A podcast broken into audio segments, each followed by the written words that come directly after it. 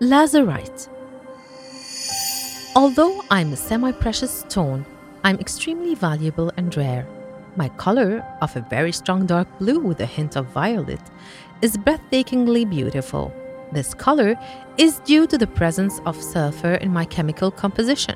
I'm one of the major constituents of lapis lazuli. I'm one of the oldest stones used since antiquity. 5,000 years ago, the merchant caravans carried me from the high mountains in Afghanistan towards Egypt, the land of the pharaohs, where skilled craftsmen used to cut me and garner their jewels and amulets with my crystals.